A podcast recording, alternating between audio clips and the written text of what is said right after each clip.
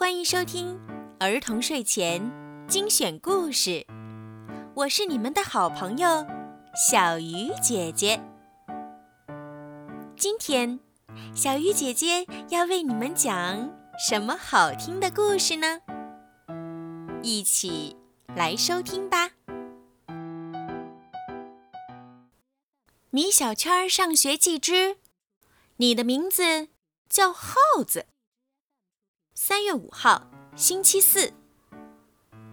今天我们上了有史以来最有趣的一堂美术课。这堂课我们并没有画画，而是捏橡皮泥。我不喜欢画画，但我很喜欢捏橡皮泥。如果长大了可以当一个橡皮泥家，我倒是很愿意。美术课刚一开始。大家就迫不及待地拿出自己的橡皮泥捏了起来。我该捏个什么呢？这是一个问题。我看了看同桌李黎，他捏的是他的老爸。哇，李黎捏的好像啊！我也要捏一个老爸。可是我更想捏前几天我遇见的小狗。我究竟是捏老爸还是捏小狗呢？好为难啊！我决定了，捏那条怕猫的狗。不一会儿，我的作品就完成了。我回头拿给铁头看，铁头，快看我的杰作！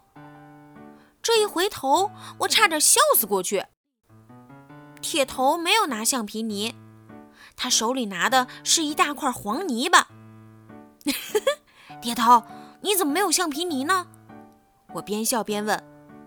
铁头解释道：“都怪我妈，我妈把给我买的橡皮泥放在书包里了，所以呀，我只好在操场上挖一块泥巴代替。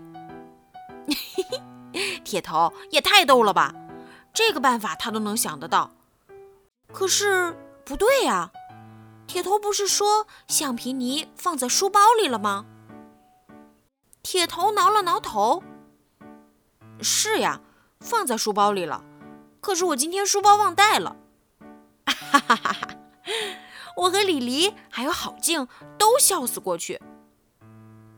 铁头准备用泥巴捏一个变形金刚。这时美术老师走了过来：“邢铁，你怎么没用橡皮泥，而是用泥巴？”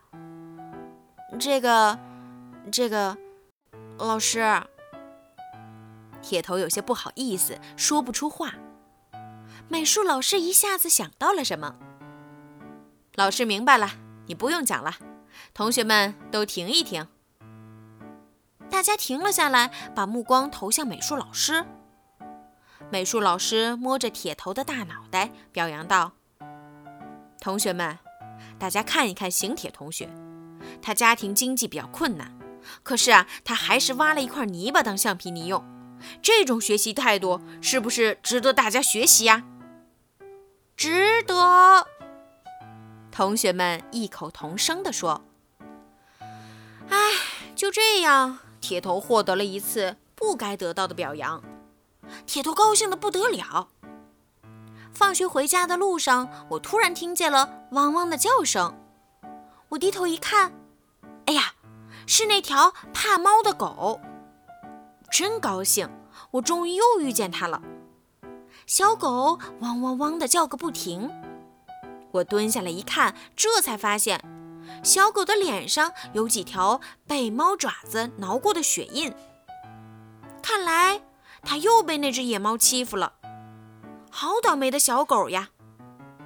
小狗的脸上还在流血呢，我赶快把它领到家里。爸妈还没有下班呢，我帮它贴上创可贴。我打开冰箱。把老爸最爱吃的肉罐头给小狗吃了。我决定给这条狗起一个名字。它既然这么怕猫，不如就叫它耗子吧。好了，今天的故事就听到这儿了。如果你们喜欢听小鱼姐姐的故事，记得帮小鱼姐姐点赞、转发和评论。也可以把我的故事分享给你们的好朋友们，一起来收听。如果你们想听到属于你们自己的专属故事，可以让爸爸妈妈加小鱼姐姐的私人微信，全拼猫小鱼，数字九九，来为你们点播。好了，时候不早了，宝贝们，晚。